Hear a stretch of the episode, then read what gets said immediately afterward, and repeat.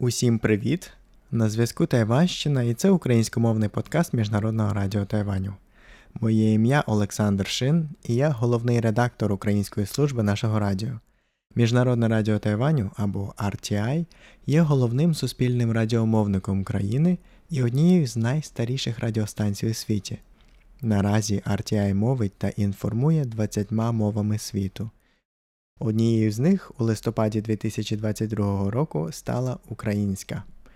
Наша перша програма на зв'язку Тайванщина буде присвячена висвітленню та обговоренню відносин, обміну та солідарності між Тайванем і Україною. До слова, від початку повномасштабного вторгнення Росії в Україну демократичний Тайвань був і залишається однією з небагатьох країн Східної Азії, які підтримали Україну не лише на словах, а й на ділі. Тому відносини між двома країнами досягли небачених досі рівнів, як у плані політичного, культурного і інформаційного обміну, так і в плані діалогу між нашими громадянськими суспільствами. Український народний спротив збройній агресії Росії надихнув багатьох тайванців дізнаватись більше про Україну. Дедалі більше тайванських журналістів, дослідників та волонтерів зараз відвідують Україну, а дехто з тайванців навіть поклав життя в боротьбі за свободу українського народу.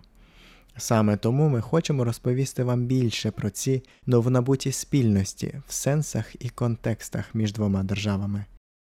Отже, наш подкаст виходитиме раз на тиждень щоп'ятниці о 9 вечора за тайбейським часом. Але, будь ласка, стежте за оновленнями на наших соціальних сторінках на випадок можливих непередбачуваностей. Кожен випуск триватиме приблизно 15-20 хвилин, під час яких тут, у студії RTI, до нас долучатимуться наші надцікаві співрозмовники. На зв'язку Тайванщина буде доступна як на ваших улюблених подкаст-платформах, так і на YouTube, але здебільшого в аудіоформаті. До слова про соціальні сторінки, будь ласка, підписуйтесь на нас у Facebook та Instagram та читайте там вчасні новини і статті про Тайвань із усіма його цікавинками та про тайвансько-українські відносини.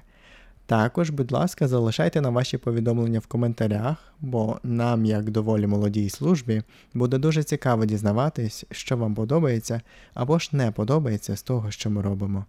Ну і звісно ж, діліться цією програмою з вашими знайомими, щоб якомога більше людей знало, що сьогодні Тайвань мовить і українською мовою. І з вами був Олександр Шин, а на зв'язку була Тайванщина. Почуємось наступного тижня.